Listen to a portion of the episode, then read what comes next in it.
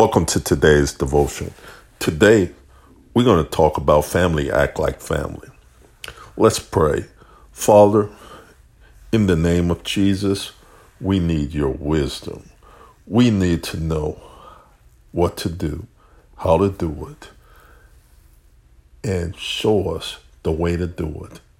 How is it that we're supposed to act and supposed to serve one another right where you placed us? We can't choose our family. But just as we didn't choose our family, may you show us what church community, where we're supposed to serve, where we're supposed to honor you, no matter where we're at at work, no matter what neighborhood we're at.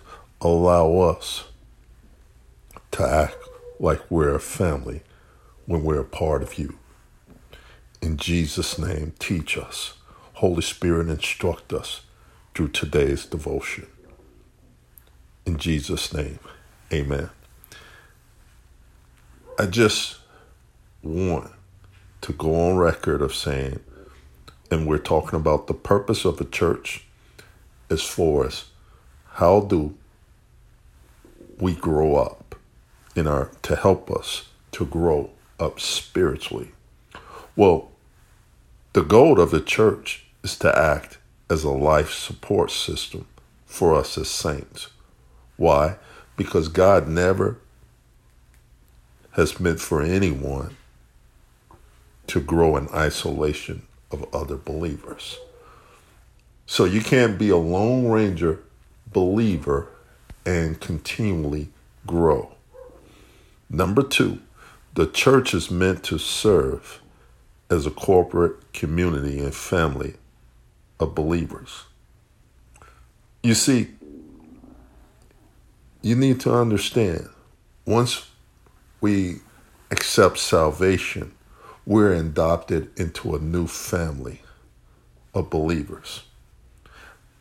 I want to go through the first scripture, and before I do this, the Lord showed me something. You know, because every family, there is, we experience issues. Things don't always go smooth and not everybody gets things their way. But in the family, the Lord is showing us Son through the scriptures. So let's go to um, Joshua chapter 5.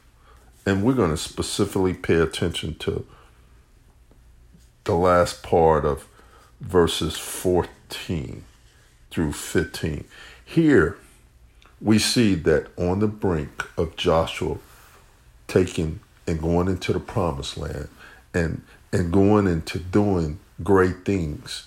He's on a mission. He's and, and as I if I can put it in today's analogy, he's going to work. And he's preparing to go to work. He's somebody's preparing to go to school. Somebody's preparing to do business for today. Somebody is preparing to do some work. But in there, you may experience some traffic, you may experience a flat tire, you may experience something, but there is something here that the Lord wants to show us. So, in the midst of things, before they get ready, Joshua needed to know what to do. So, he's on his way, and now it says that when Joshua was near Jericho, he looked up and saw a man standing in front of him. I'm at verse 13, with his with a drawn sword in his hand. And Joshua approached him and he asked, Are you for us or or our enemies or against us? Neither, he replied, I am I have now come as the commander of the Lord's army. In other words, being aware what the Lord is doing in the moment is very important. Whether you're going to work, whether you're going to school, it's just not about what we're doing. It's about understanding as we grow as a body and as a family, we're to act like family no matter what. So here it is Joshua, he says, Then Joshua bowed his face to the ground, showing homage and respect. And he asked, What does my Lord want to say as his servant? And the commander of the army said to Joshua, Remove your sandals, and said, Remove your sandals from your feet, for the place that you stand is holy. And Joshua did so. But then you see in chapter 6, and now Jericho was fully tied up. In other words, he still had a mission and he had a vision to accomplish. But this is our verse that I want you to pay attention to in verse 2. The Lord said to Joshua, Look, I've handed Jericho and its king and its best soldiers over to you. So, one of the things that you need to know, Josh, um, in the case of Joshua, God had already placed him where he needed to be, despite what was going on. The family, we need to all act like family. Whether as a body of believers, we must remember no matter where we're at, we're reflecting Christ's image we're not reflecting our image. We need to act like we're in a body of believers, no matter what's going on. That's the only way we're going to understand which way Christ is leading us. Let me show you something, and let me show you. Um, go to the New Testament with me to uh, Ephesians chapter 4 and verse 1. And this is Paul saying, I urge you to walk worthy of your calling. What's your calling? God has called every man and woman for one person, one purpose to reflect his glory. To reflect his glory. It's the mission for us as believers to understand our first priority is to make sure that God is being glorified, God is being exalted, and that it's His mission and it's His will over my own personal will. Let me let me say this. The church is my new family, my life support. So this is why sometimes people get caught up in up in gangs, cults because it's a body, a, a group of people, and they feel that sense of camaraderie. They send that they feel that sense of purpose. But let me go on record of saying this: anything that does not have the goal to glorify, honor, or expand Christ as their mission will only succeed temporary. Because remember, the goal, your goal is to reflect, and your calling is to reflect Christ's image. So it can temporarily succeed, and that's why certain things happen, certain cults and everything happen, and they're have they're growing, gangs steadily growing, but it's only temporary, as you know. It end up falling down. Jericho end up falling apart. So as it says in um, in Ephesians four, it says, "With all humility, he said, I urge you to walk worthy of your calling you receive, with all humility, gentleness, with patience, bearing with one another in love." Sounds like a family. Family need to act like family, making every effort to keep the unity of the Spirit through the bond of peace. There is one body one spirit, just as you were called, one hope at your calling, one Lord, one faith, one baptism, one God, and one Father of all, who is above all and through all and in all. So let me let me say this. I was born to reflect and magnify Christ. That's your mission as a believer. Now, I want you to do me a favor. Go over with me to Ephesians chapter 1 and verse 5. And I, I need you to see this, what Paul is saying to us, and remembering Now in Ephesians chapter 1 and 5, it says it just like this. It says that because he predestined us to be adopted as his sons through Jesus Christ for himself, according to his good pleasure and his will. So, in other words, it's not about me, it's about Christ. He has predestined me beforehand. He pre- prepared your life and my life before we were even thought of. See, Galatians 4 and 5 says it just like this. It says that why, why did he do this? To redeem us under that was under the law so that we may receive an adoption as his son. So I act like I am. I must act like I'm in his family because I am a part of a new family. Family act like family.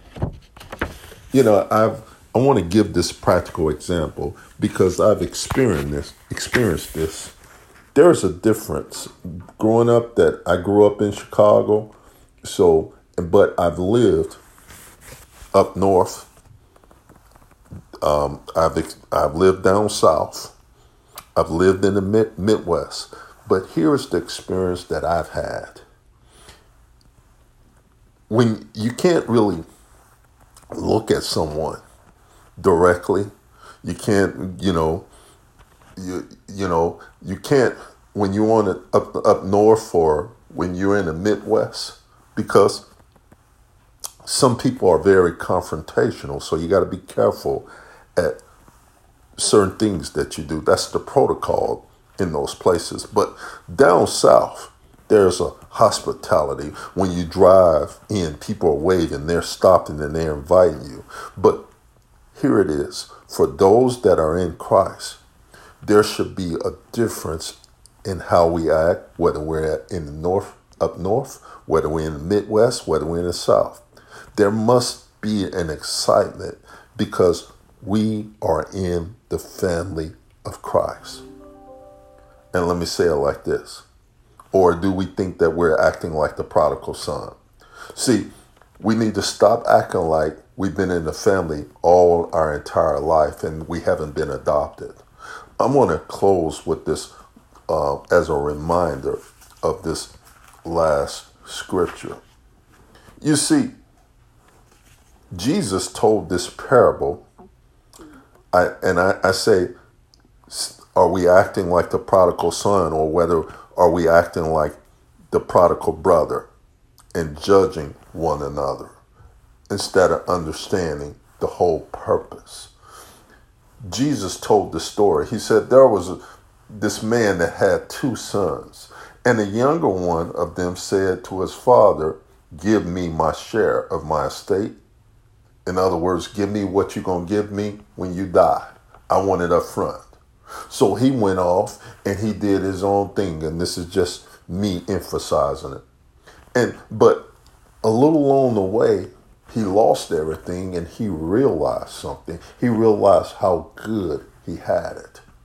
But I want you to go down and um, as I close, I want to close right here with these verses as his son came in and the father accepts him and he's getting ready to party, the other son became angry. It says in, in verse 28. He became an, angry and didn't want to go into the party. So his father came out and pleaded with him. But he replied to his father, Look, I've been slaving for years. Is that us? Acting as if we've been in the body for all our life, acting as if we've been, uh, uh, we never uh, did any sin. Family act like family. So no matter if you just came in, no matter if you if you're a new believer, no matter if you've been a believer for years, as a as believers, as Christians, we're to act and reflect God's image. Let me show you one last thing. So But when his son, he said, Son, he said to him, You will always be with me, and everything I have is yours. But we have to celebrate and rejoice because your brother of yours was dead and is alive. He was lost and found. I want to close with this. The last son missed the entire point. He never lost anything. The goal of a family is for everyone to be in relationship with the Father, the Son, and the Holy Spirit. The goal as a body of believers is to be in relationship. We shouldn't be fighting over who shot John or who shot JR or who didn't get the chicken right or who didn't do what. Remember, we're all family in the body of Christ, so we must act like it. I'm going to close right there. Father, thank you. Thank you for this word. Thank you for encouraging us. Thank you for showing us how to reflect your image, your glory, and how to be a part of what you've done. Not a part of what we want to do, but a part of what you want us to do. In Jesus' name, amen.